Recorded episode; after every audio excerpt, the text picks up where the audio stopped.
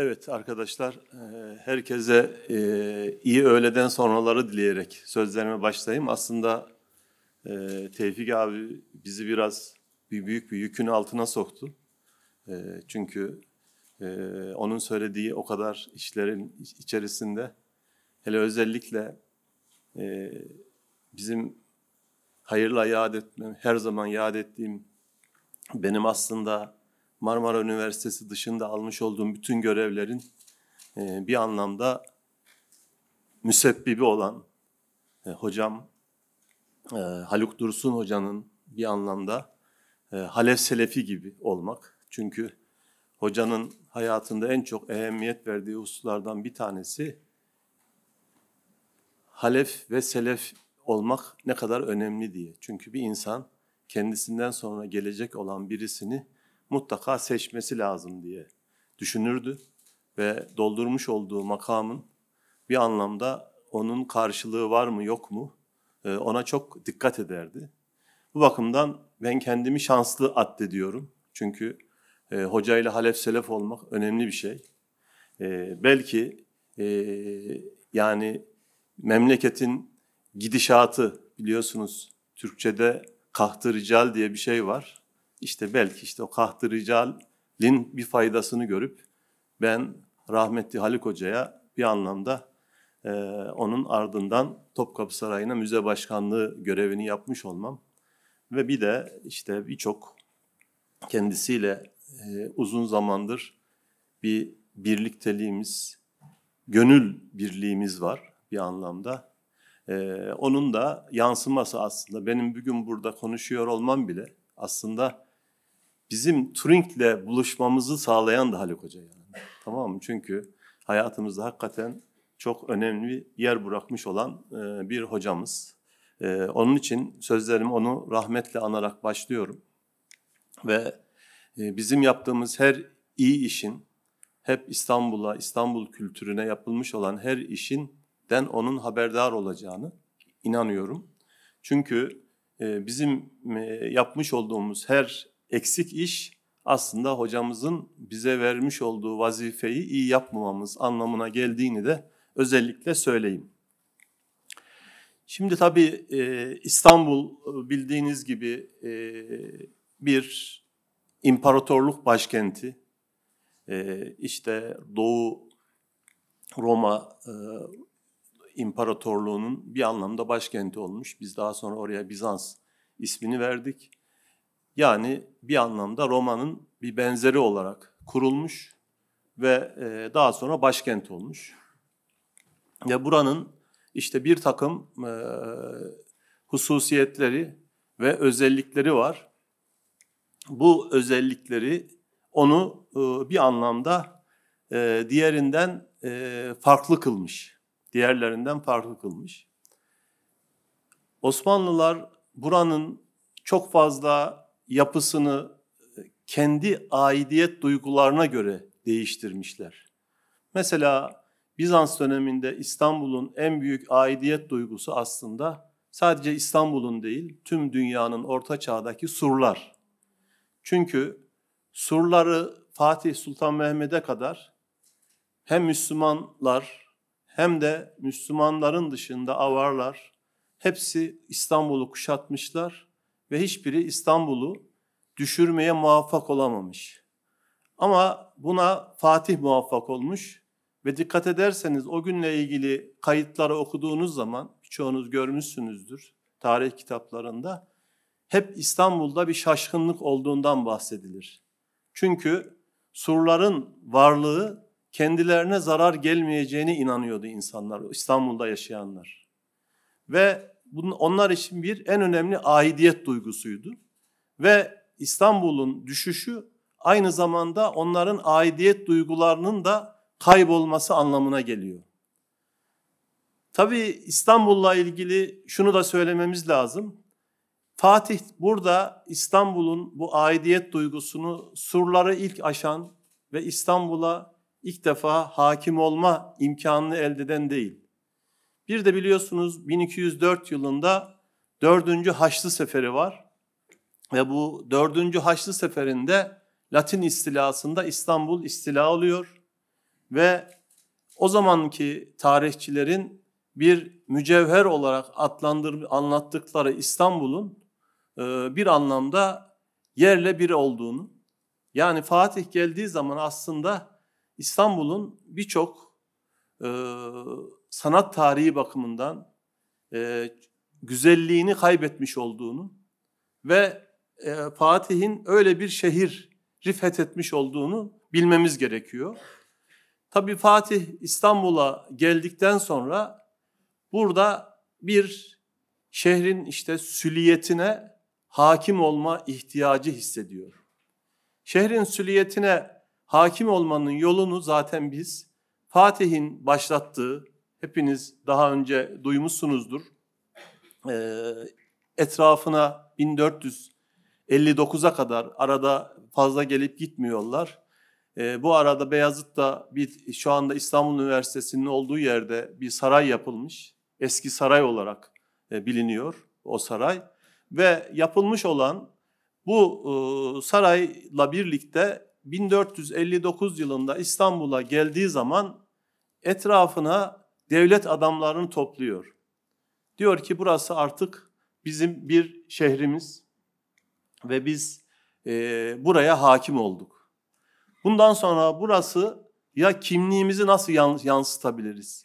İstanbul'da yaşayanlar aidiyet duygularını nasıl hissedebilirler diye bir e, program ortaya koyuyor ve bu programın arkasından da diyor ki hepiniz gideceksiniz İstanbul'un muhtelif yerlerine, çeşitli yerlerine han hamı yaptıracaksınız, hamam yaptıracaksınız, mektep, medrese, cami, bütün bunları yaptıracaksınız ve varlığınız İstanbul'da ne yapılacak hissedilecek diyor. Bizans dönemi İstanbul'una baktığımız zaman burada da görüyorsunuz Yedi tepe üzerine kurulmuş olan bir şehir. Ve daha sonra işte bunların en İstanbul'un en eski haritaları bu Bizans dönemini gösteriyor bu harita. Daha sonra e, Osmanlı dönemi, Osmanlıların şehri alışı ve daha sonra Osmanlıların vermiş oldukları şekli burada Bizans açısından görüyorsunuz. Ve bu Fatih etrafına bu emirleri verdiği zaman e, kendisi de iki tane alanı bu birinci ve dördüncü tepeyi seçiyor. Ve bu seçmiş olduğu birinci ve dördüncü tepeye, birinci tepesine eski bir Bizans akropolu olan e, alana e, Topkapı Sarayı'nı yaptırmaya karar veriyor. Gene daha önceki dönemde Bizans'ın dönemindeki İstanbul'un önemli süliyetlerinden birisi olan Havariyün Kilisesi'nin yerine, dördüncü tepede olan yerine de ise Fatih Camii ve Külliyesini inşa ettiriyor. Ve böylelikle bir anlamda imparatorluk başkentine kendisi ne yapıyor? Damgasını vurmuş oluyor. Biz şimdi Kanuni dönemine aslında Osmanlı sanat tarihine veya mimari tarihine bakarsak şöyle bir ayrım yapmamız lazım. Bu da Sinan öncesi ve Sinan sonrası olmak üzere. Çünkü Mimar Sinan önemli bir dönemeç noktası. Da burada artı şunu söyleyeyim önemli bir husustur. Mesela Mimar Sinan'ın bile kendi içerisinde bir takım dönemsel farklılıkları var. Bizim aslında şu anda bugün İstanbul'la ilgili belki de en çok anlayamadığımız ve yapmış olduğumuz işlerde başarılı olamamamızın temel sebebi de buradan kaynaklanıyor.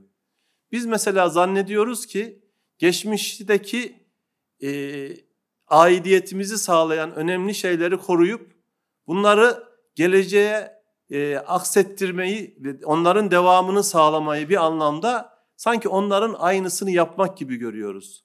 Halbuki o eserin yapılmış olduğu dönemle şimdinin dönemi farklı.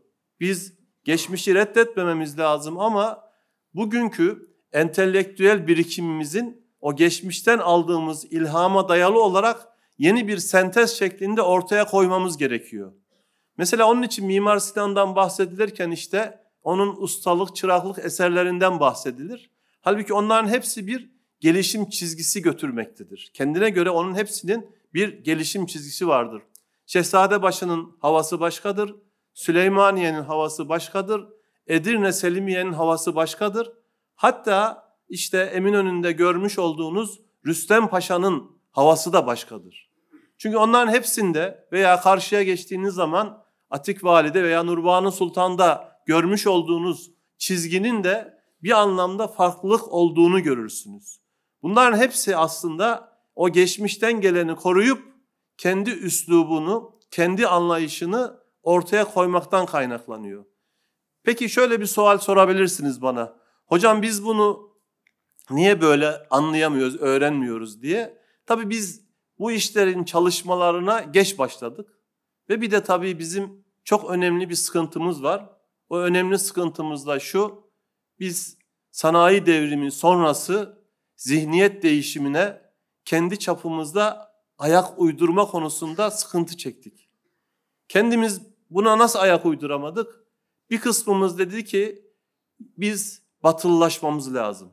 Onun için mesela bizde medeniyet kelimesi ilk defa batılılaşma karşılığı olarak kullanılmış. Halbuki bak biz bir gün medeniyet deyince öyle bir şey anlamıyoruz yani. Ama ilk defa batılılaşma karşısı. Bir kısmı da demiş ki işte biz e, bizde her şey var. Biz kendimizi böyle idare edebiliriz. Bir kısmımız da işte batıdan bir kısmını alırız, şey yaparız falan diye. Bu uzun hikaye. Tanzimattan sonra bizim aydınımızın uzun dönem olan hikayesi ve bu hikaye bizde hep savrulmalara sebep olmuş. Ve biz ana aidiyet noktalarımızı ne yapmışız? Kaybetmişiz. Mesela hani sonra söyleyecektim ama şimdi söyleyeyim. Topkapı Sarayı'nı benimsediğimiz gibi Dolmabahçe'yi benimseyememişiz. Çünkü Dolmabahçe aslında devletin devamlılığı açısından, o günkü şartlar açısından bizim Dolmabahçe'ye gitmemiz şarttı. Tam yani artık Topkapı Sarayı'ndan devletin idare edilme imkanı kalmamıştı. Fakat e, Dolmabahçe'ye de biz öyle bir şekilde gittik ki kendi kültürümüzü, onun altyapısını oluşturmadan gittik. Onun için mesela e, Abdülmecit de dahil olmak üzere oraya gitmiş olan Abdülmecit zamanında gidilmiştir işte 1850'lerin itibaren gidilmiştir oraya 53'ten falan itibaren gidilmiştir 50'lerden ve ondan sonra e, şeye kadar padişahlar tahta çıktıkları zaman Topkapı Sarayı'na geliyorlar. Veya ilk e, biat Hırkay Saadet Dairesi'nde yapılıyor. Veya padişahın cenazesi oradan kaldırılıyor. Çünkü Osmanlı'da bir padişah padişah olacağı zaman eski padişahın öldüğü ona gösterilmek zorunda. Hatta Vahdettin'le ilgili birçoğunuz duymuşsunuzdur onu söyleyeyim. Vahdettin Topkapı Sarayı'na geliyor. Kendisine Hırkay Saadet Dairesi'nde Hasoda'da e, biat ediliyor. O arada abisinin teneşirde uzanmış olan naaşını görüyor ve diyor ki taht ile teneşir ne kadar yakın birbirine diyor yani arası. Bizzat görmüş ve kendisi hakikaten e, kendi topraklarına defnedilemiyor.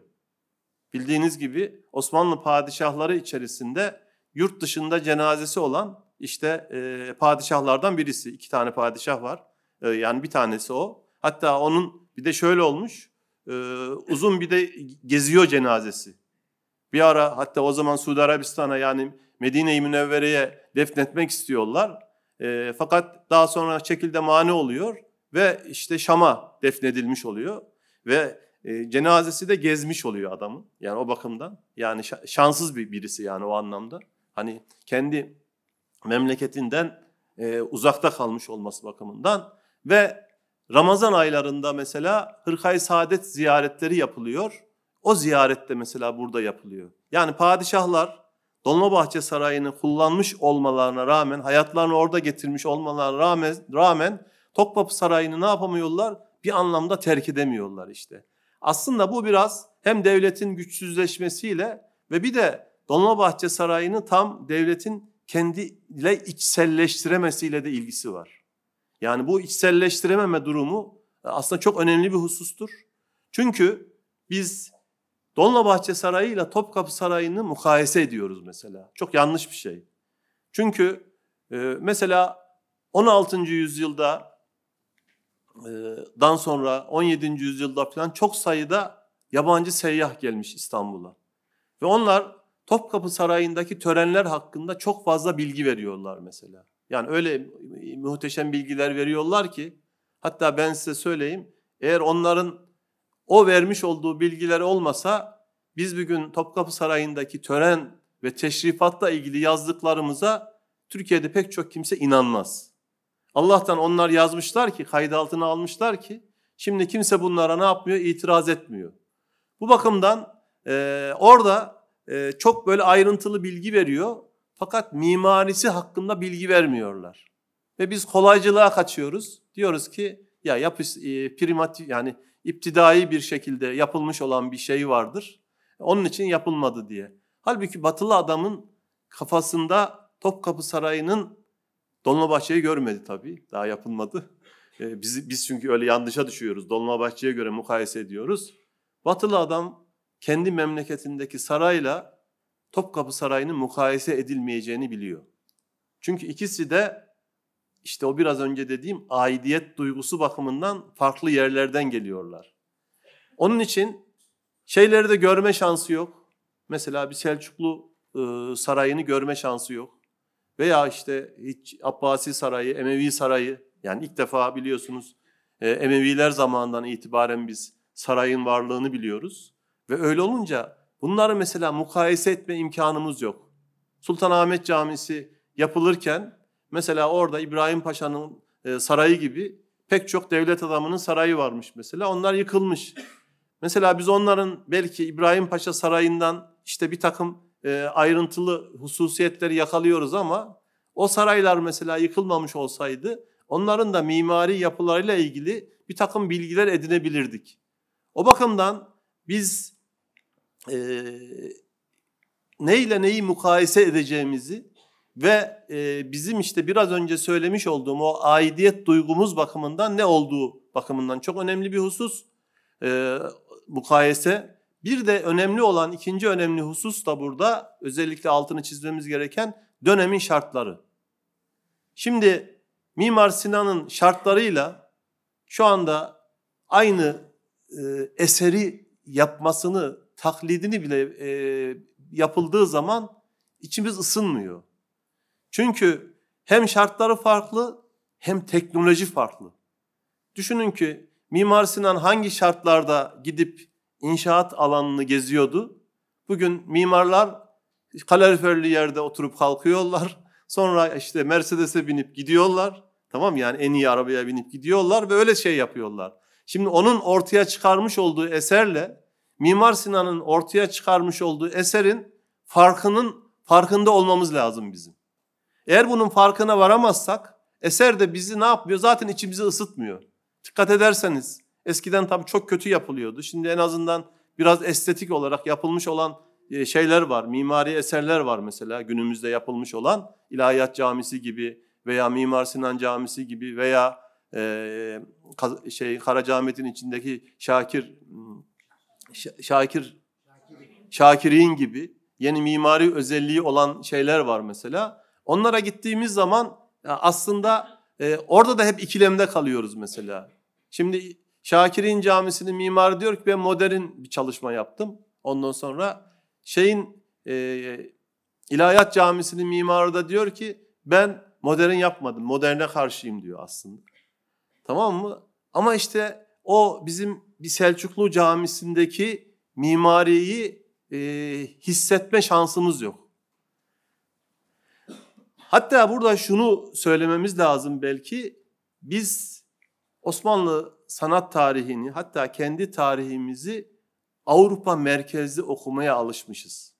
Şimdi Avrupa merkezli okumaya alışmak bizim aslında o biraz önce söylemiş olduğum doğruyu yakalama, aidiyet duygusunu yakalama konusunda sıkıntılı bir durum ortaya çıkarıyor.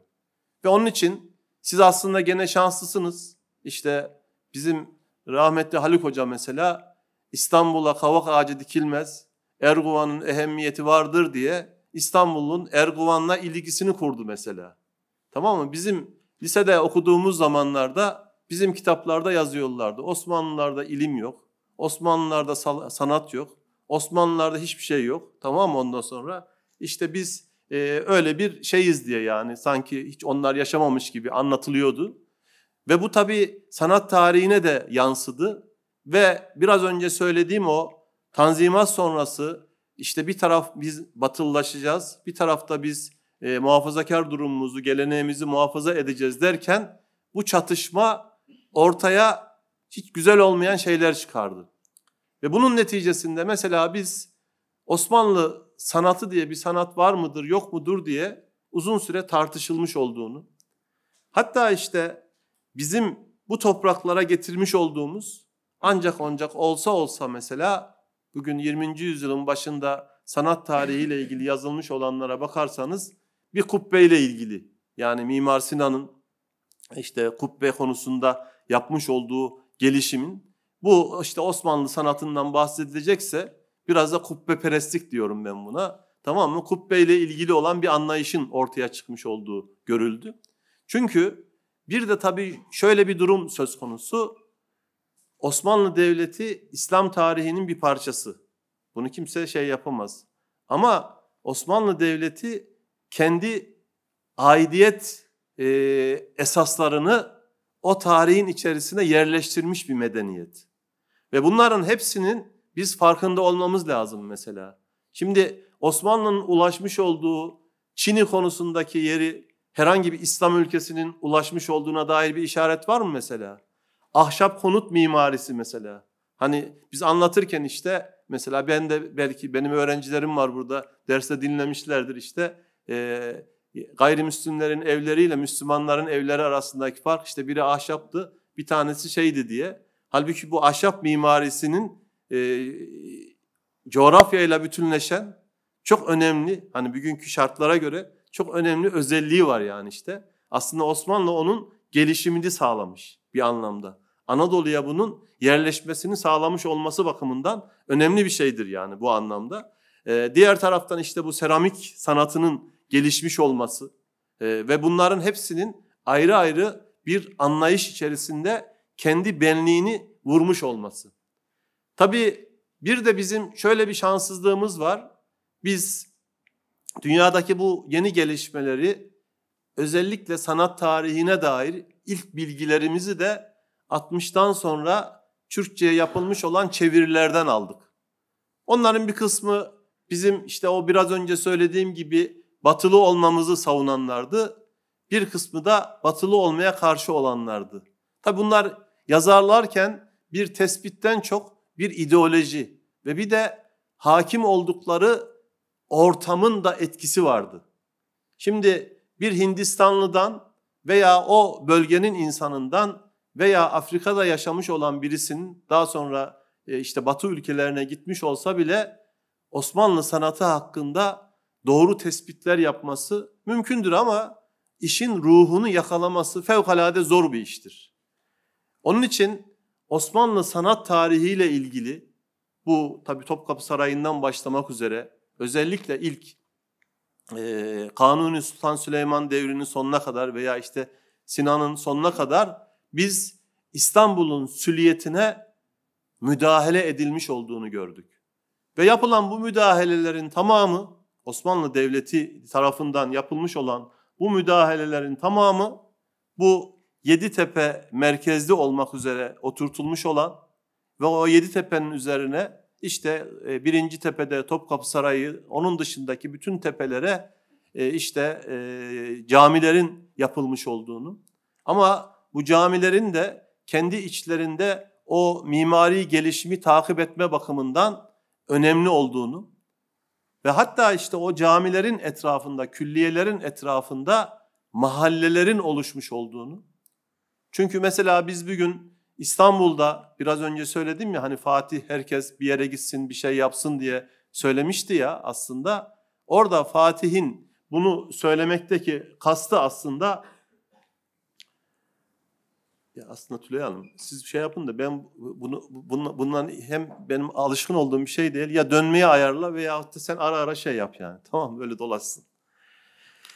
Ee, şimdi bu e, İstanbul'un e, bir anlamda bu yedi tepesinin üzerine kendine ait olan e, eserleri koymuş oldular.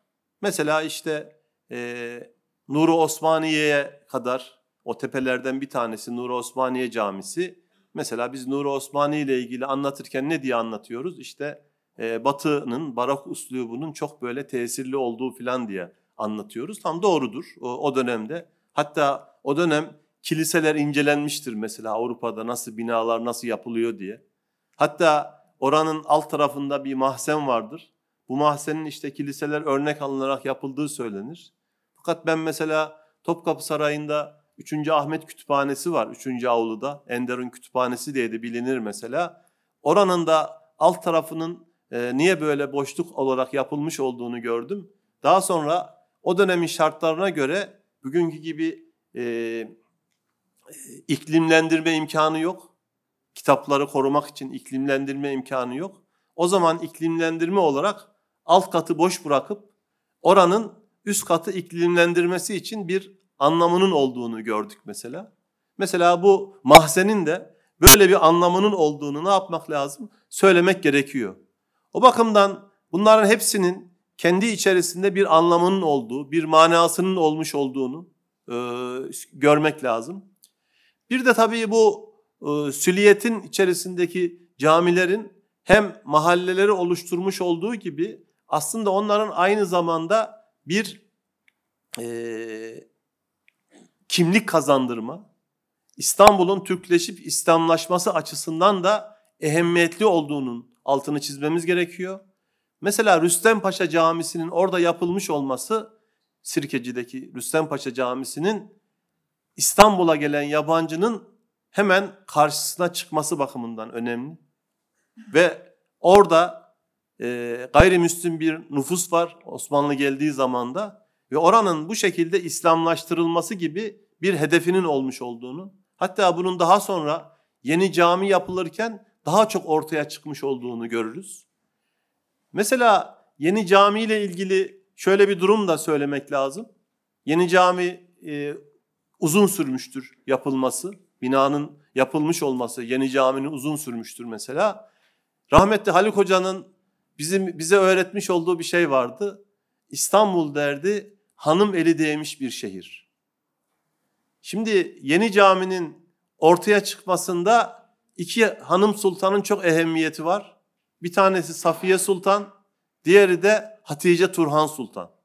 Hatta yeni caminin arkasındaki Hatice Valide Sultan Türbesi İstanbul'daki en önemli türbelerden bir tanesi.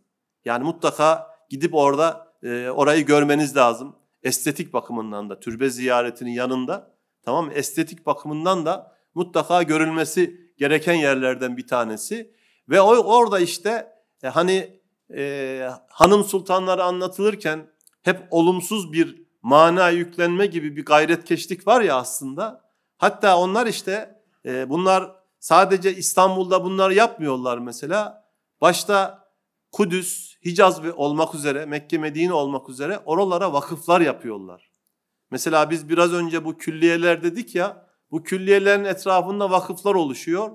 Vakıflar aynı zamanda bir e, ekonomik anlamda e, görev yapanların ihtiyaçlarının karşılanması bakımından önemli.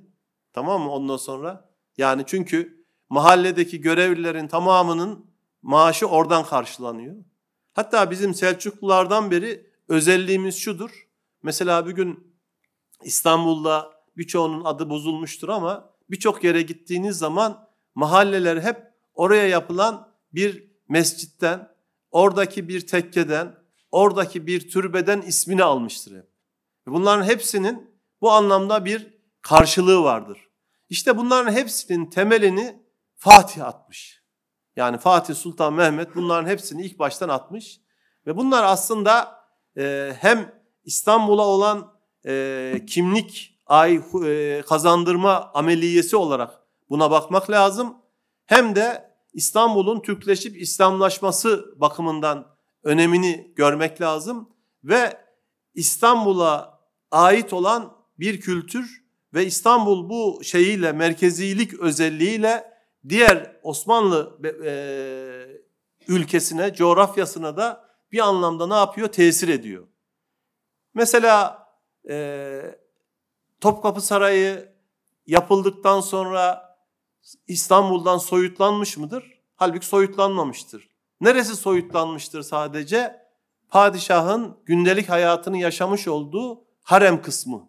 Tamam veya işte Enderun kısmı. Orası soyutlanmıştır. Çünkü orası kendisine aittir. Yani e, Topkapı Sarayı'na gittiğiniz zaman ikinci avludan üçüncü avluya geçerken o kapıdan eğer e, devlete baş kaldıranlar geçtiği zaman devletin otoritesinin ciddi olarak sarsıldığı manasına geliyor. İşte 3. Selim'i hemen arz odasının yan tarafında katletmişler mesela. Tarihte birkaç kere öyle olay olmuş. Hiçbir zaman için oradan geçilmiyor. Çünkü orası artık özel hayatın başlamış olduğu bir alandır. Orada bir soyutlanma söz konusudur. Onun dışında aslında herkes vazifesine göre şehirle bir iç içedir.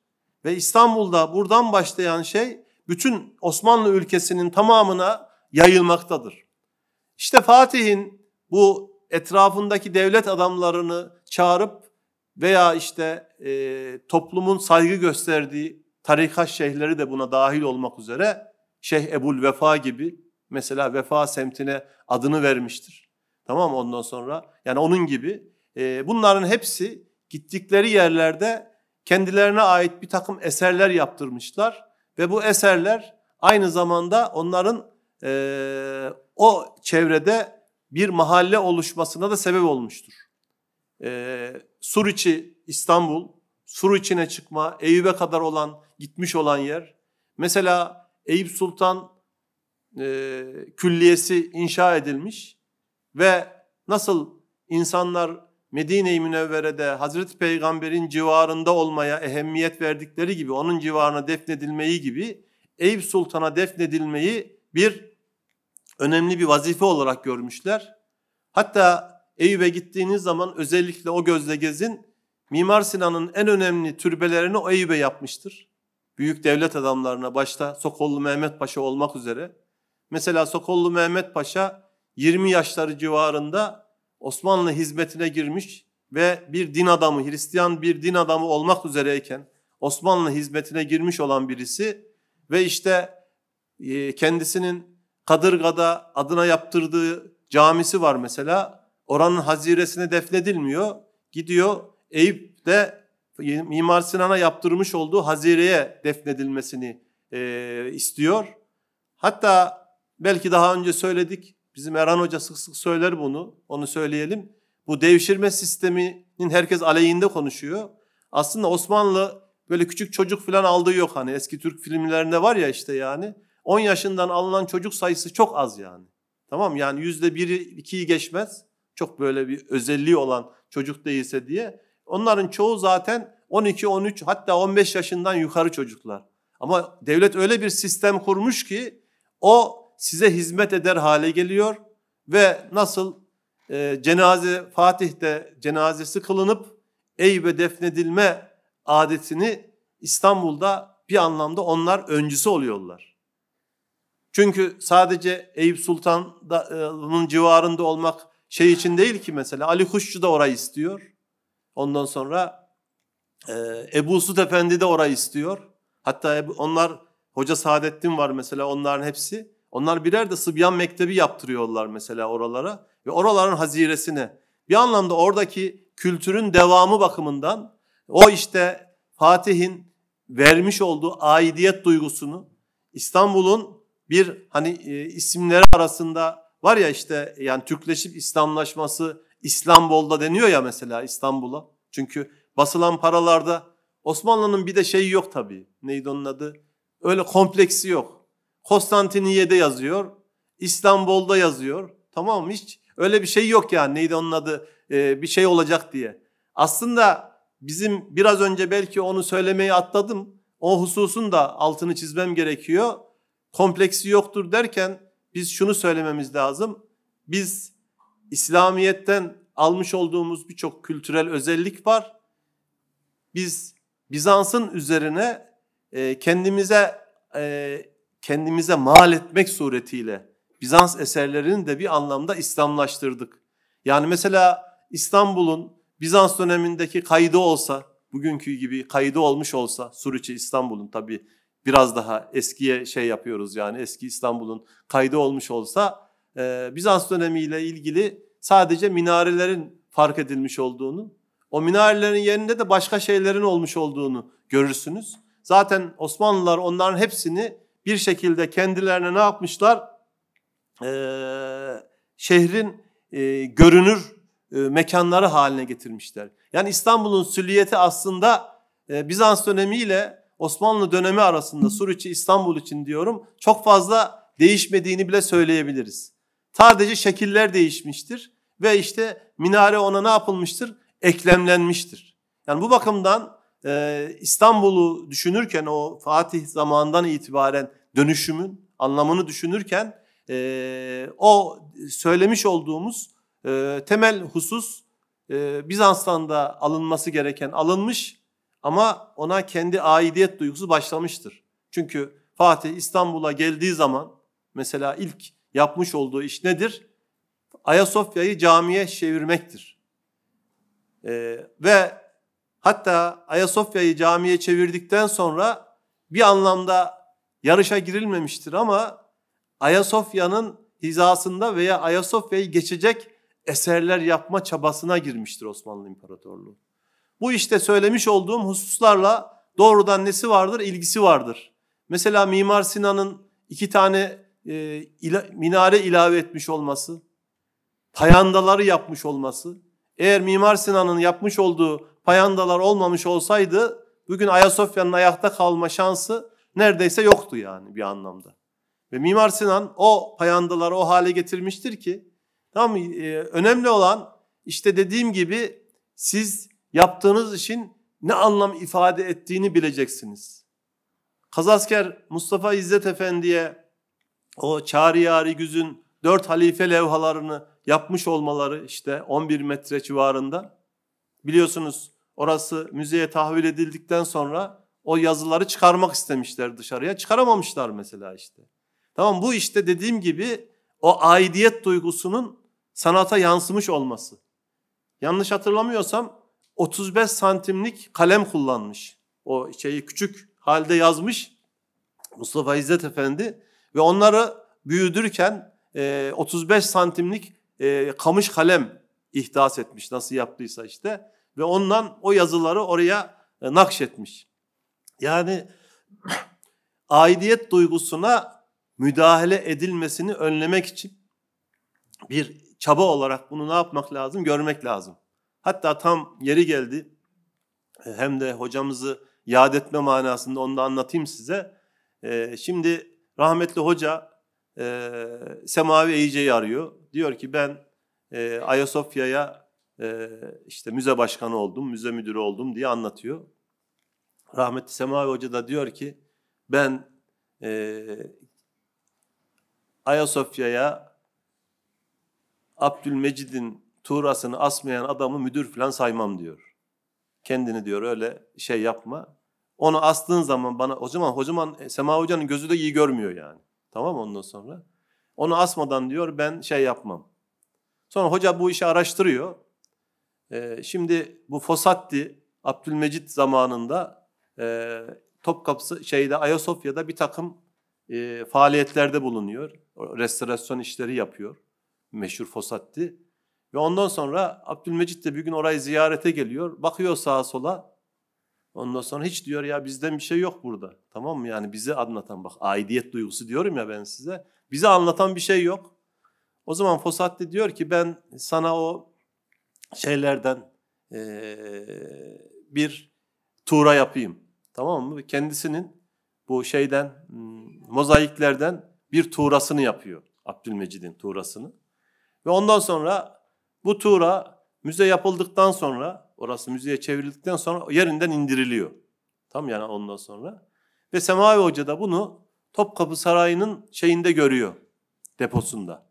Yani kendisi Topkapı Sarayı'nda deposunda çalışırken, tamam orada görüyor. Hatta şeyi de hatırlıyordu hoca, oranın son e, e, şeyden önceki cami oluşunu da hatırlıyor. Tahvil edildiği zamanında hatırlıyor.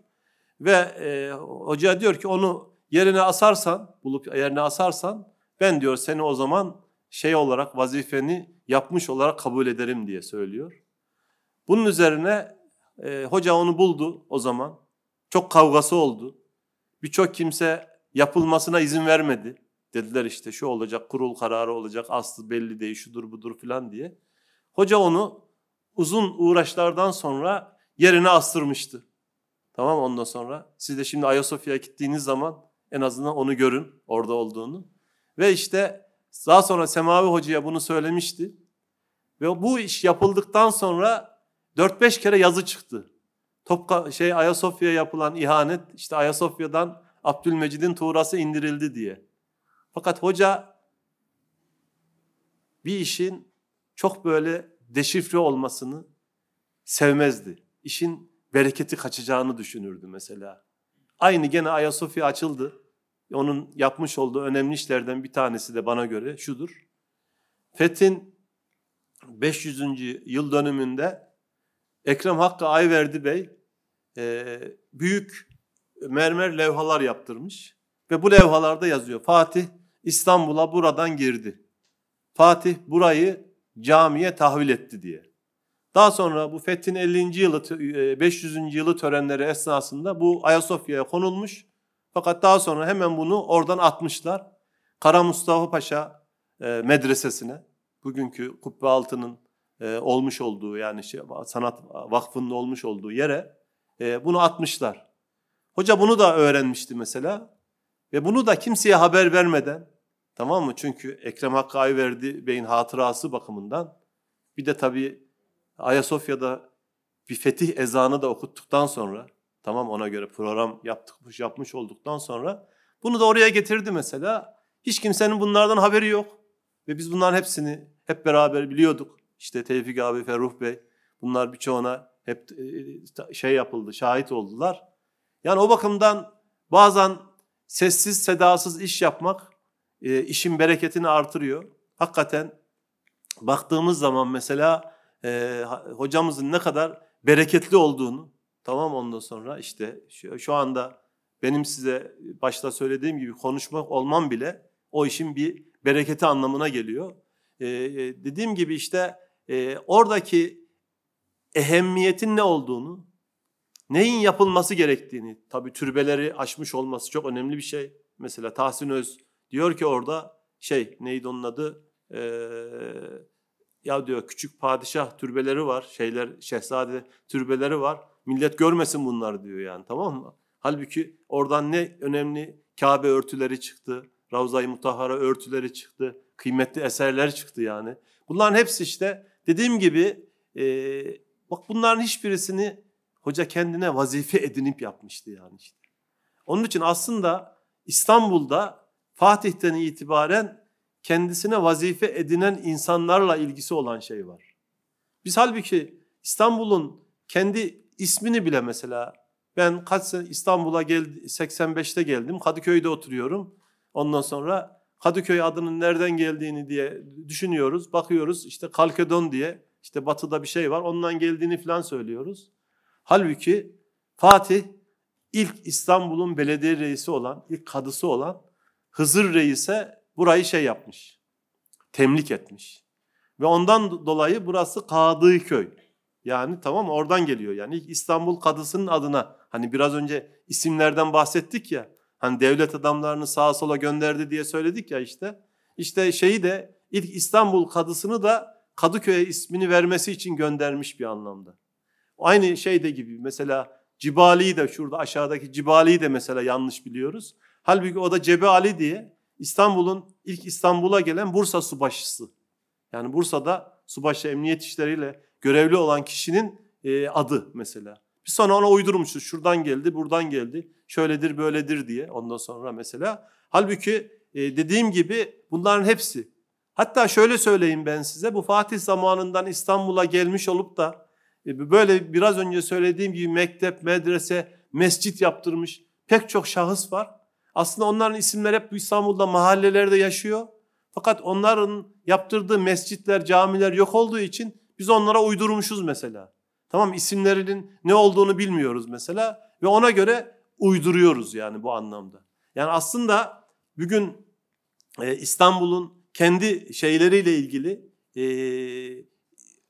bu e, ilk mahallelerinin isimlerine bile bakmış olduğumuz zaman aslında İstanbul'u Fatih'in sadece fethetmediğini aynı zamanda büyük bir vizyon ortaya koyarak bir imparatorluk başkenti ortaya çıkarmanın adımını atmış olduğunu görüyoruz. Mesela karşıda biliyoruz işte Bostancı diye semt var. E, herkes Bostancı'yı işte efendim e, ben de ilk defa öyle okumuştum. Orada bir bostanlar varmış işte hakikaten bundan 70-80 sene önce bostanlar varmış orada. Halbuki orada Bostancıbaşı diye İstanbul'a gelenleri kontrol edenlerin bulunmuş olduğu bir yer var yani işte. Tamam mı? Köprüde varmış. E, tamam ondan sonra ve iş oradan geliyor mesela. Tamam mı? Ama biz hiç kendimiz işte bunlar hep basit şeyler gibi oluyor. Çünkü rahmetli Haluk Hoca'nın öğretmiş olduğu şeylerdir bana. Bu basit şeyler aslında bizim genişi görmemize katkı sağlayan önemli şeylerdir. Bu bakımdan İstanbul'a bakarken, İstanbul'u değerlendirirken bu çerçevede bu mimal üzere ne yapmak lazım? Değerlendirmek gerekiyor. Şimdi Topkapı Sarayı ile ilgili e, hususları da kısaca e, buradan Topkapı Sarayı'nı atlayalım. Biraz Topkapı Sarayı'nın da en azından e, hakkında bahsetmiş oluruz. Şimdi Beyazıt'ta ilk sarayın yapılmış olduğunu ve oraya eski saray diye söylemiş olduğunu söyledik. E, birinci tepe e, Zeytinlik orası. Sarayburnu'nda orası seçilmiş oluyor. Zeytinlik. Zaten Zeytinburnu adı da oradan geliyor. Ondan bunun çok ilgisinin olmuş olduğunu söylüyoruz. Fatih aslında burayı ilk planladığı zaman yaklaşık 700 dönümlük yani 700 bin metrekarelik bir alan olarak planlamış. Zaten bugün e, şu anda az kısmı kullanılıyor ama aşağı tarafları da kullanıldığı zaman bir yaklaşık 350-400 bin civarında bir alanın da kullanılmaya başlanmış olduğunu göreceksiniz. Yani sepetçiler kasrı var ilk aşağıda Sirkeci'deki. O sepetçiler kasrından yukarı can kurtarana kadar sizin bir kısmınız belki biliyordur. Erol Taş'ın kahvesi diye bilinen bir yer var. Oraya kadar Topkapı Sarayı gidiyor. Ve e, üç tane Topkapı Sarayı'nın ana kapısı var. Bu üç ana kapısından bir tanesi Babı Hümayun kapısı ki orası aynı zamanda tören kapısı. Ve e, oranın e, eskiden iki katlıymış orası. Daha sonra e, şey ikinci katı yıkılmış. E, o tören kapısı ve o e, Babı Hümayun kapısının e, üzerinde yazanlar Fatih'in vizyonunun ne olduğunu, Fatih'in hangi kültüre hizmet etmek istediğini de oradan anlayabilir. Çünkü orada denizlerin ve karaların hükümdarı diye geçiyor. Ve diyor ki burası öyle bir saraydır ki buraya giren veya bizim idaremiz altına giren hiçbir insana zulm, mazluma zulmedilmez diyor burada. Kimsenin hakkı bir diğerine geçmez diye söylüyor. Ve orası hakikaten bir devlet felsefesi açısından da Bab-ı Hümayun tabii önemli tören alanı olarak. Şimdi aşağı kapıda bir otlukçular kapısı var. Ve bir de bu tarafta bu Sirkeci tren garının olmuş olduğu yerde Demir Kapı diye iki kapısı var. Tabii sahil yolu olmadığı için orada e, şey anlamında bir e, denize bakıyor sadece. Denize sıfır olmuş olduğunu söyleyebiliriz. E, ve e, eski saray yani Saray Atiki Amire dendiği için Beyazıt'taki saraya burayı Saray Cedidi Amire adı yeni saray ismi verilmiş oluyor.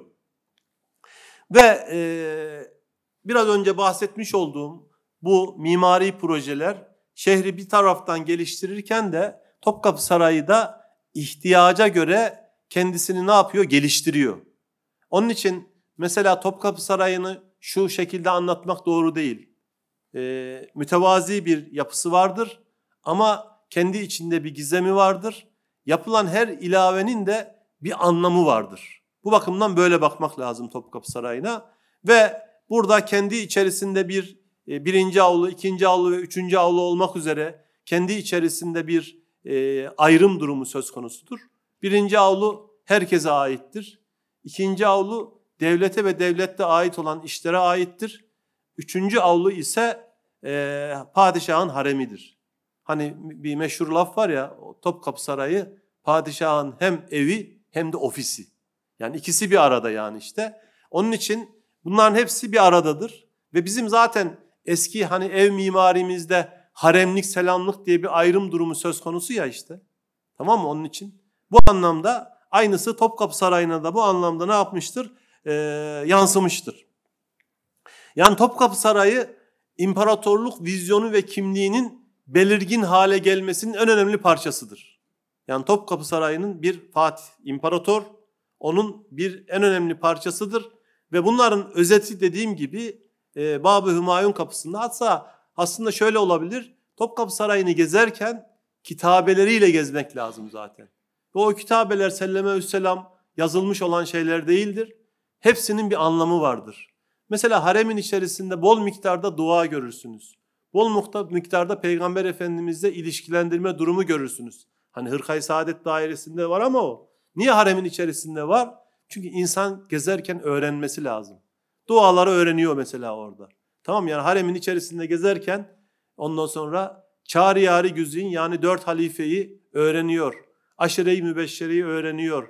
Ondan sonra önemli olan şeyleri öğreniyor. Mesela hani e, bizim kültürümüzde İstanbul'a has olan, bizim Anadolu'ya has olan mesela cenaze selası var yani.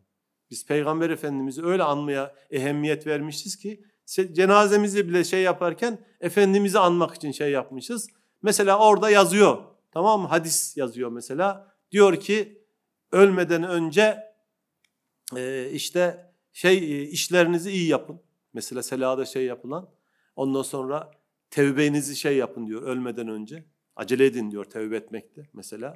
Ondan sonra veya işte e, ölmeden önce e, işlerinizi düzgün yapın diyor.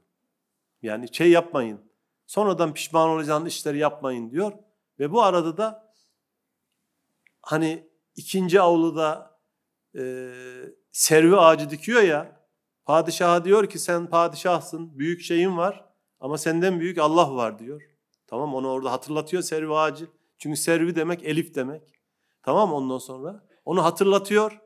Ve tabi serviyi neyle bütünleştirecek? Gülle bütünleştiriyor. Gülün Türk kültüründeki karşılığı da nedir? Peygamber Efendimiz'dir. Onu da ondan bağlıyor bir anlamda. Ve işte oraya aynı zamanda bir gülhane adını veriyor oraya işte. Gülhane adını vermiş olması da çok önemli. Ve onun için içeride de mesela şimdi modern adamlar diyorlar ki böyle şey olmaz. Uydurma falan diyorlar ama mesela şimdi bizim siyer kitaplarında yazıyor. Ağaçların ve taşların Peygamber Efendimiz'i selamladığına dair. Tam siyer kitapları yazıyor işte. Bazı kafası çok çalıştığını zanneden modernist adamlar da diyorlar ki bunlar doğru değil. Ama Osmanlı bak buna bakmamış yani. Orada kim var? Kim hatırlanacak? Kime selam verilecek? Peygamber Efendimiz'e. Onun için Esselamu aleyke ya Resulallah, Esselamu aleyke ya Habiballah diye oraya yazmış haremin içerisine. Öbür tarafına yazmış mesela. Ya müfettihal ebvab, iftah lena hayral bab. Ya hafiyel eltaf, neccina mimma nekhaf. Yani diyor ki ey en iyi kapıları açan bizi hep iyi kapı aç diyor. Şimdi düşünün. Ve bir de diyor başımıza korkulacak bir iş getirme diyor. Tam arkasından da. Şimdi bakın bu aslında insan bunu söylemiş olması, bunu anmış olması, bu anlamda işte kitabeyle gezmek diye söylüyorum ya ben mesela. Veya işte Adalet Kulesi'ni oraya yaptın. Halbuki orası bir gözetleme kulesi. Ama oraya adalet ismini niye vermişler? Tamam mı? Bir İstanbul'un süliyetinin önemli bir parçası işte o yani işte. Sadece camiler değil mesela işte ondan sonra. Çünkü Adalet Kulesi'nin kapısına yazmış. Bir işte şu kadar sene ibadet etmek doğru bir hüküm vermek de daha evladır. Doğru hüküm vermek diye yani işte. Yani çok ibadet etmektense doğru hüküm vermek diye söylemiş.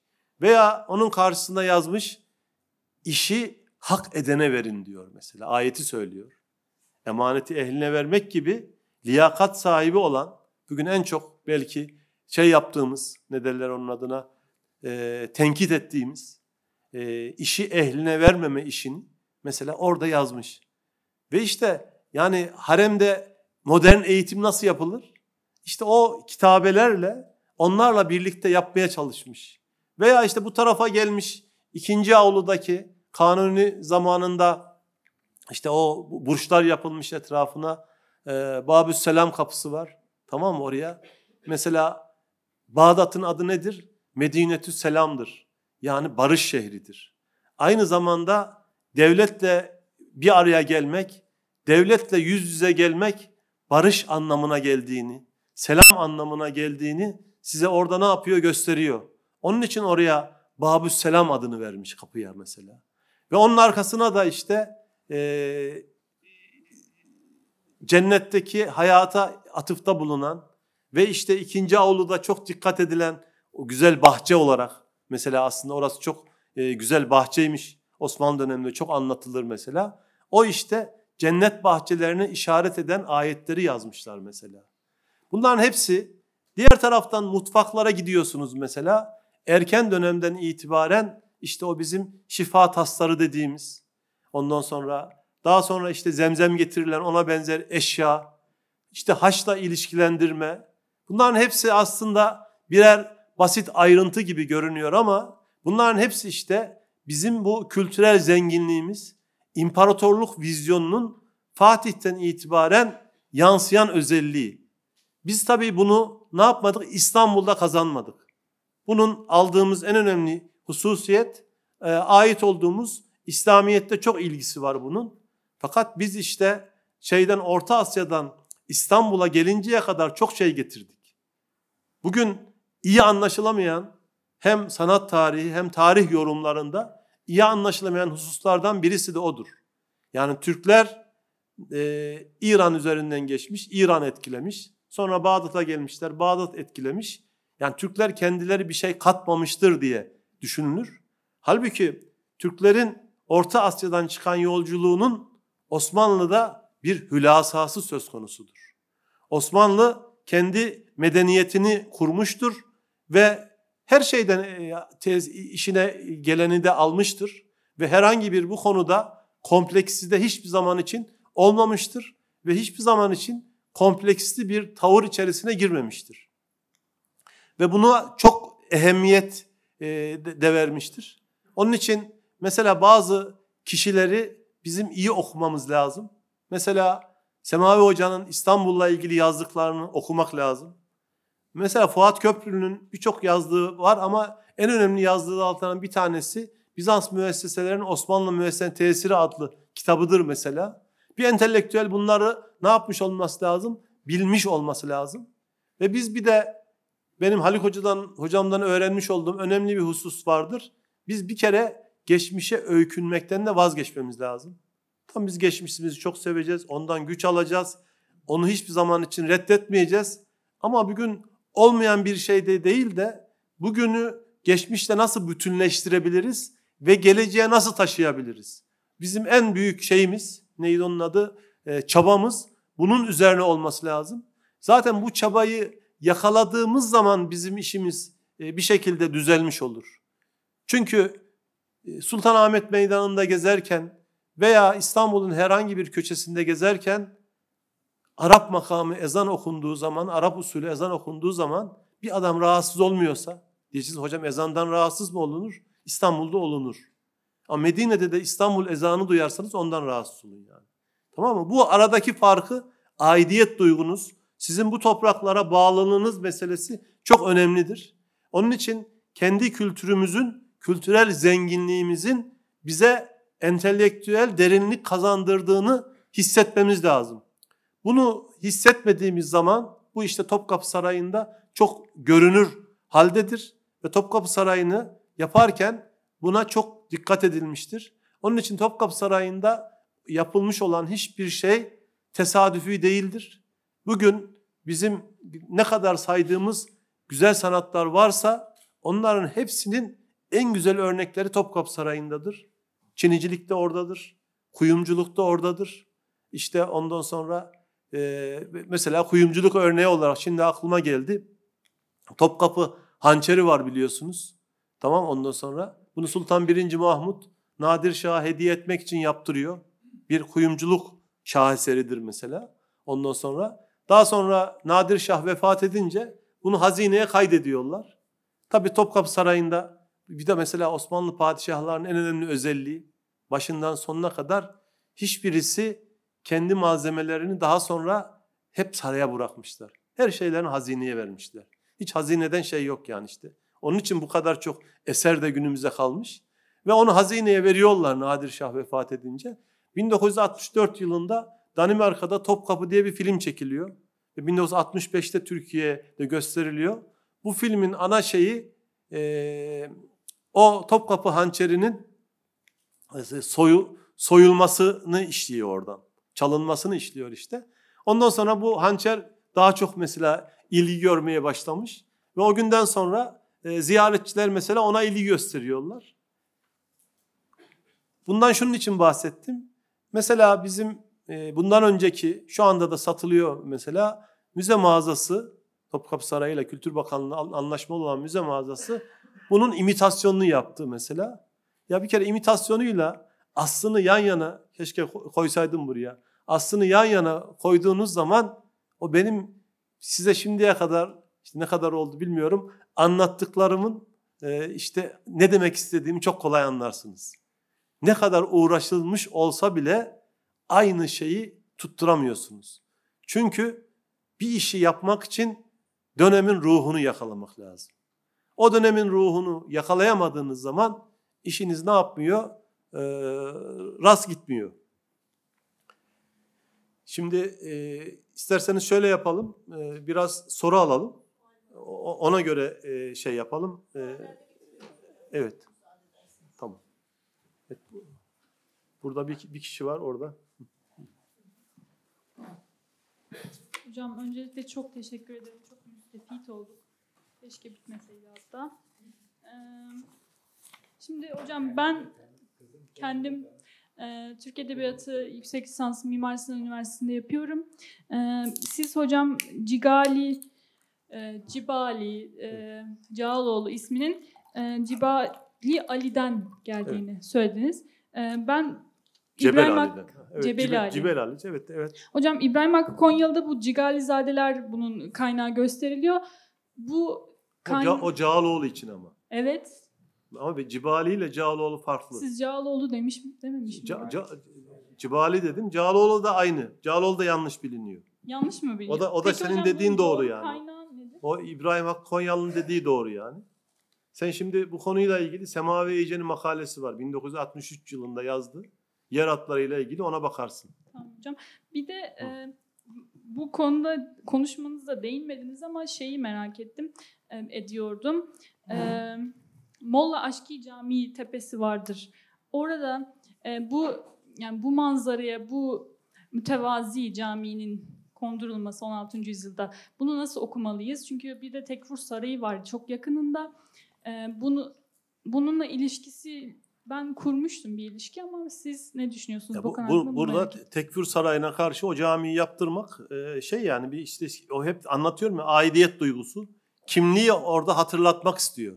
Yani kendi kimliğini üstün kılmak istiyor yani orada. Yani Osmanlı kendi kimliğini üstün kılmak istiyor. Onunla ilgili o. Yapılmış olan husus o. Evet. Ee, merhabalar. Hacı Ahmet Bilgen, Sivil Havalaştırma İşletmeciliği okuyorum. ikinci sınıf. Benim sorum şöyle olacak. İsimlerin geldiği yerlerden bahsettiniz işte Kadıköy gibi, diğer yerler gibi. Ben Topkapı Sarayı'nın isminin nereden geldiğini ve İstanbul ha. hakkında birden fazla şeyler var. Hani tabi tabirler var ama sizin bildiğiniz şekilde İstanbul isminin nereden geldiğini öğrenmek istiyorum. Şimdi Topkapı Sarayı ile ilgili ben onu söyleyecektim unuttum. Ee, birincisi e, şey e, saray yeni saray olarak Sarayı Cedide Amire adı ilk başta kurulduğu zaman daha sonra Topkapı Sarayı'nda bugün e, şey olmayan köşkler var. Çok sayıda mesela işte niye Gülhane Hattı Hümayunu diye deniyor? Çünkü Gülhane adı verilen bir köşkte o okunduğu için ilk defa ondan dolayı o ad almış. Şimdi e, hatta mesela Yalı Köşkü var biliyorsunuz. Sahilde yapılmış olan bizim köşk yalılara biz o şey yapıyoruz. Hatta Yavuz Sultan Selim'in Topkapı Sarayı'ndaki en önemli hatırası e, hatta ben elimde imkan olsa onu canlandırırım. Üsküdar'ı seyredermiş oradan. Tamam Ondan sonra bugün mevcut değil. Şimdi orada padişah karşılanıyor ya denizden. Bugünkü şeyin olmadığını düşünün. Topların konulmuş olduğu bir yer varmış. Padişahın girmiş olduğu yer. Daha sonra oraya bir köşk yaptırılıyor. Ve o köşk gün kapısına da iki tane top konmuş. Ve orası toplu kapı olarak adlandırılıyor tam toplu e, köşk diye adlandırılıyor. Köprü saray, kasır diye adlandırılıyor. Daha sonra o yıkıldıktan sonra oradan dolayı Topkapı ismi verilmeye başlanıyor. Yani toplu kapı aslında. Tamam mı? Oradan geliyor. İstanbul'un isimleriyle ilgili de e, işte bu İstanbul'un aslının işte e, şeyden e, Ru- Rumca işte İstanbul oradan geldiği falan diye söyleniyor. E, ama bizim bildiğimiz bu Konstantiniye yani e, polis şeyle oradan gelmiş olduğu e, ve e, tam anlamıyla İstanbul'un e, ne niçin kullanıldığını çok ben bilmiyorum. Tamam kendi açımdan. Çünkü İstanbul falan diye çeşitli şeyler yapılıyor. Ben onu çok fazla şey yapmıyorum. E, bir dönem İstanbul'u kullanmışlar. İstanbul'u kullanmışlar. Bir de biliyorsunuz Suriçi İstanbul için derse adet kullanılıyor. Yani derse adet kullanılıyor. Yani Osmanlı döneminde bu isimlerin daha çok kullanılmış olduğunu görüyoruz. Bir de tabii isimle ilgili şuna takılmamak lazım. E, isimlerin e, Türkleşip İslamlaştırılması önemli bir şey o anlamda. Fakat bu burada çok böyle fazla bir gayretin içerisine girip değiştirme yoluna gidilmiş olmadığını görüyoruz. Çok geç dönemlerde yazılmış olan mesela şeyler var. E, paralar var basılmış olan. Üstünde Konstantiniye yazıyor. Böyle bir kompleksi yok. Bir de hatta bu kuyum para basma işiyle uğraşan kuyumcuların büyük bir çoğunluğunun e, Rum ve Ermeni olmasından dolayı hatta defterlerin Osmanlıca yanında e, e, Rumca tutulduğuna dair kayıtlar var mesela. Mesela şu anda Kara Kürkman diye e, Türkiye'nin en iyi numizmatlardan birisi Osmanlı dönemi en iyi bilen birisi gayrimüslimdir mesela yani işte. Tamam yani o bakımdan ama o onları çok güzel okuyor. İyi çalışkan birisidir yani. Mesela o işi iyi yapan birisidir. Tamam. Teşekkür ederim. Tamam. Merhabalar hocam. Ali Faruk Solmaz. Marmara 3. sınıf öğrencisiyim. Hocam biraz güncel bir soru soracağım. Ee, Ocak'tan itibaren herhalde milli saraylara bağlanacak Topkapı Sarayı. Şimdi e, biz... Yok bağlandı şu anda evet. Bağlandı mı? Evet. Herhalde müze kart normalde geçiyordu Topkapı'da artık müze kart geçmeyecek. Yok Yani- e, şimdi e, Ocak'tan itibaren müze kart e, Dolmabahçe'de de Topkapı'da da geçecek. ha, Ocak'tan itibaren ikisine de geçecek İkisinde de geçecek. Milli Evet. saraylara geçmesinin herhangi bir nedeni var mı? Ne değişecek Topkapı'da?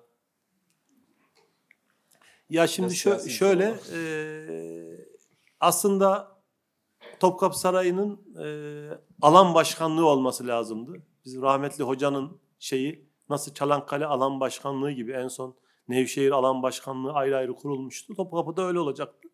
Yani aslında biraz bürokrasiyi azaltması bakımından filan e, faydalı olacağını söyleyebiliriz.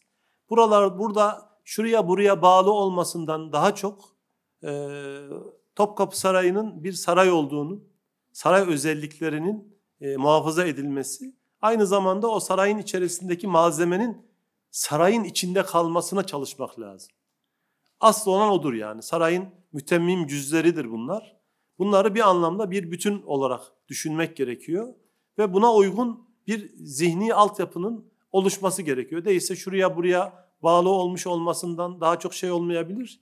Hatta milli saraylara bağlı olması işleyiş bakımından daha da belki e, faydalı olabilir yani. Merhaba hocam. Ee, Alp Tegin Şahin, biyoinformatik genetik öğrencisiyim Kadir Üniversitesi'nde. Ben e, şeyi merak ediyorum. İstanbul fethedildikten sonra e, Yıldız Sarayı olsun, Beyazıt olsun, Topkapı olsun, Çırağan olsun, Dolmabahçe olsun. Neden Topkapı'ya alternatif olarak bir e, farklı bir e, padişahla yerleşke e, yapma çabasında bulundu? Bu bir güvenlikten dolayı mı, ihtiyaçtan dolayı mı yoksa geçmişten kurtulmak için mi veya yeni eserler İstanbul'a da kalıcı eserler bırakmak amacıyla mı yapıldı? Yani yoksa bunların toplamı mı? Bunun bir sebebi var mı sizin eee, görüşünüz açısından? Ya şimdi Yıldız tabii daha sonraki dönem. Yani Abdülhamit orada kaldığı için Yıldız'da çok şey var. Ama aslında padişahlar Topkapı'yı kullanırken de mesela Çırağan Sarayı'nın olduğu yerde de Dolmabahçe'nin olduğu yerde de e, sahil sarayları vardı. Yazları gidiyorlardı. Hani bizim eski Türk geleneğindeki yazlak kışlak gibi. Tam bu saraylar e, kullanılıyordu yani. Padişahlar oraları kullanılıyordu. Bunlar e, eskiden var olanın biraz daha geliştirilmiş ve Topkapı'da terk edildiği için dikkat çekiyor yani. O anlamda böyle düşünmek lazım. Devletin e, biraz da yenileşme çabası, kendini ayakta tutmasıyla ilgisi var. Bu uzun hikaye yani. Faydası olmuş mu olmamış mı ayrı bir iş neticede. E, ama e, bir anlamda artık Topkapı'dan devletin idare edilmediği görülmüş yani. Bunu söylememiz lazım. Çünkü bu yanlış anlatılıyor yani. İşte devlet borç aldı da yaptırdı falan diye yani. Devletin böyle şeylerle şey olmaz yani. Tam devleti böyle ufak, bu kadar küçük hale getirmemek lazım yani. Tam Osmanlı Devleti böyle basit işlere uğraşacak kadar küçük bir devlet değil yani. Evet. Ee, Eylem Eltaş, Marmara Üniversitesi Hukuk Fakültesindeyim. Hocam benim kafama takılan bir şey oldu. Siz e, az önce de üstüne bastınız yine. İşte Dolmabahçe Sarayı'na işte hani taşınma meselesi tam olarak e, idare edilemiyor dediniz ama idare edilemiyordan kastınız ne yani? Ne, hani ne açıdan idare edilemiyor? Yok idare edilmedi değil. Ha, e, mesela Topkapı Sarayı'nın çoğunluk tarafından benimsendiği gibi benimsenmediği manasında söyledim ben. Ee, bir de ben onun için merak ettim. Ha, şu an diyorsunuz ki ikisi karşılaştırılması yanlış dediniz. Ya yanlış şu bakımdan e, ikisinin mimari özellikleri şu bu özelliği tarafından karşılaştırılması yanlış. Yani ben onu diyecek. Sonuçta arada kaç yüzyıl geçmiş Tamam. yani. Ama Ee, karşılaştırılıyor biliyorsun. hep. İşte ben de onu merak ediyorum. Karşılaştırılan hangi açıdan karşılaştırıyorlar? Ben onu e, tam Cahilliklerinden ya işte. merak ediyorum. Cahilliklerinden. Ya İlber Hoca gibi cevap vereyim yani. tamam. E, Teşekkür ederim. Ben bunu yani karşılaştırılan ne için karşılaştığını gerçekten merak ediyorum. Çünkü çok farklı Yani çünkü şöyle bir şey vardı. Şimdi Do- Dolmabahçe'ye bakanların bir kısmı Dolmabahçe ile Topkapı Sarayı'na bakanlar ideolojik olarak bakıyorlar. Biz tabii ideolojiden sıyrılmamız lazım bakarken yani. Tamam mı onun için? Mesela işte mimari yabancı mı değil mi? O bile tartışmalı yani. İşte Balyan ailesinin ne kadar etkisi var oranın yapılmasında mesela. Onların hepsi ister istemez e, bu ideoloji devreye giriyor. E, biz baştan itibaren ben e, size söylemeye çalıştım. Biz ideolojimizden sıyrılmamız lazım. Bir şeye bakarken doğru veya yanlış tarafını görmek açısından bakmak lazım. Topkapı Sarayı e, o dönemin şartları içerisinde e, başka bir saraya geçmeyi gerektiriyordu. Ama bu Dolmabahçe mi olur, başka mı olur o da ayrı tartışılır yani. Tamam. Ee, hocam benim sorum ee, İstanbul'un fethiyle alakalı hepimizin bildiği genel bir hadis var. Ee, İstanbul'u fetheden ordu işte ne güzel ordudur, onu fetheden asker ne güzel askerdir. Ee, bununla alakalı geçenlerde bir ee, yazı okudum. Bu hadisi şerifin uydurma olduğu ile alakalı. Bununla alakalı bilgilendirebilirseniz sevinirim. Şimdi şöyle sö- söylememiz gerekiyor. Şimdi bir hadisin e, uydurma olduğunu söylemek tabii kolay değil. Birinci onu bilmemiz gereken. Bir hadisin iki e, bakımdan e, şeyi var, değerlendirmesi yapılır. Bir, metni bakımından o devrin şeylerine uyuyor mu? Bu sözleri Hazreti Peygamber söyler mi, söylemez mi? İşin uzmanları ona bakar. Bir de bizim hadis ilminde asıl önemli olan hususlardan bir tanesi senet diye bir kavram var. Yani o hadisi biz hangi kitapta okuyoruz ve o kitaptaki o hadisin üstünde biliyorsunuz bir rivayet zinciri dediğimiz şahıslar olur. O şahıslar peygamberimize ulaşıyor mu ulaşmıyor mu diye o açıdan bakmak lazım. O açılara baktığımız zaman bu hadis izin sahih olduğu, sadece bu hadis değil, bunun dışında da onu destekleyen başka hadislerin olmuş olduğu.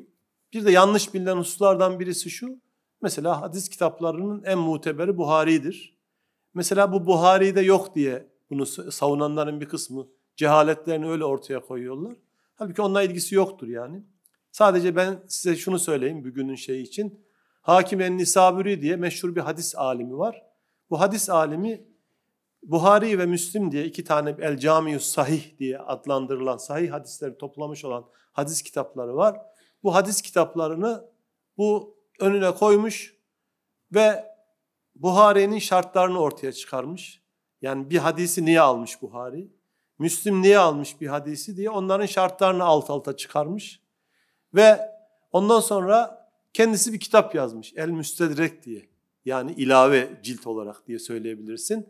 Orada diyor ki hem Buhari hem Müslim'in şartlarına uyup da kitaplarını almadıkları hadisler, sadece Müslim'in şartlarına uyan, sadece Buhari'nin şartlarına uyan hadislerle ilgili bir kitap yazmış bu. Ve bu kitabın içerisinde bu biraz önce söyle, bahsetmiş olduğum İstanbul'u fetheden asker ne güzeldir asker hadisinin hem Buhari'nin hem de e, Müslüm'ün şartlarına uymuş olduğunu da ortaya koymuştur. E, bir kere e, bunlarla uğraşmak da doğru değil yani. Ben sana onu söyleyeyim. Tamam mı? Yani hadisin doğrusuyla yanlışıyla değil. Bugün bugün bizim o kadar çok uğraşmamız gereken kültürel şeylerimiz var ki, boşluklarımız. Biz onları doldurmakla uğraşmamız lazım. Bunların faydası da yok yani. Tamam. Ee, ben Umut Çıkmaz, ee, İstanbul Üniversitesi Çin Dili Edebiyatı öğrencisiyim. Benim sorum şu olacaktı. Şimdi Türkler dediğimiz ırk zaten Orta Asya'dan çok geniş bir coğrafyadan işte hem Avrupa hem İran üzerinden vesaire Anadolu'ya gelmiş bir e, millet.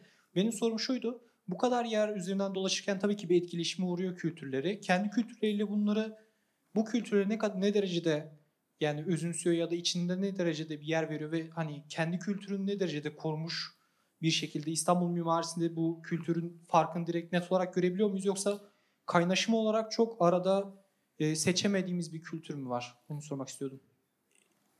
Ya şimdi şöyle bir şey var. Bu e, böyle çok siyahla beyaz gibi olan bir şey değil.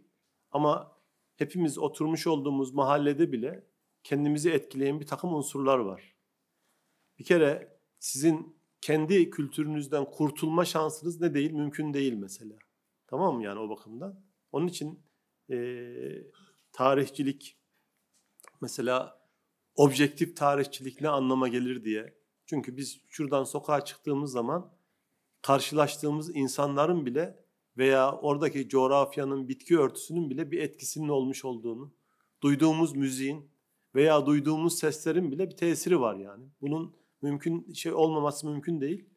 Şimdi burada en çok belki tartışılan husus ben belki konuşmamın içerisinde onu e, anlatmaya çalıştım. İyi anlaşılması gereken Selçukluların mesela e, bu bizim medeniyetimize, Osmanlı medeniyetine ne gibi katkıda bulundukları mevzusu çok önemli bir şeydir.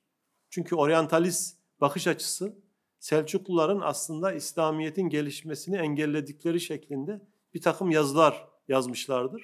Bu bakımdan e, bunun iyi anlaşılması lazım. Ama dediğim gibi bu çalışmalar biz daha medeniyet işleriyle ilgili mesela e, bizim rahmetli Haluk Hoca'nın yapmış olduğu bir takım kültür tarihiyle ilgili ilk, e, ilk defa yazmış olduğu bazı hususlar var mesela. Onları onun çiçekle böcekle uğraştığını düşünüyorlardı mesela. Tamam halbuki halbuki o bir kültürün bir medeniyetin yani işte mesela. Çınar ağacı her tarafa dikilmez mesela yani. Ama sen her tarafı çınar doldurursan tamam halbuki çınar bir yere aidiyet duygusunu gösteriyor mesela.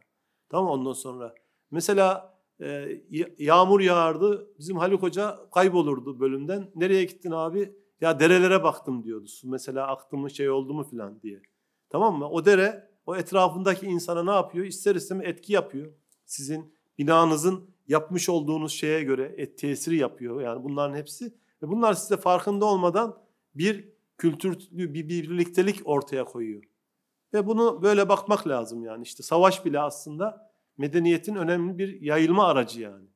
Mesela Mısır'a savaş arabalarını ilk defa Hiksoslar götürmüş.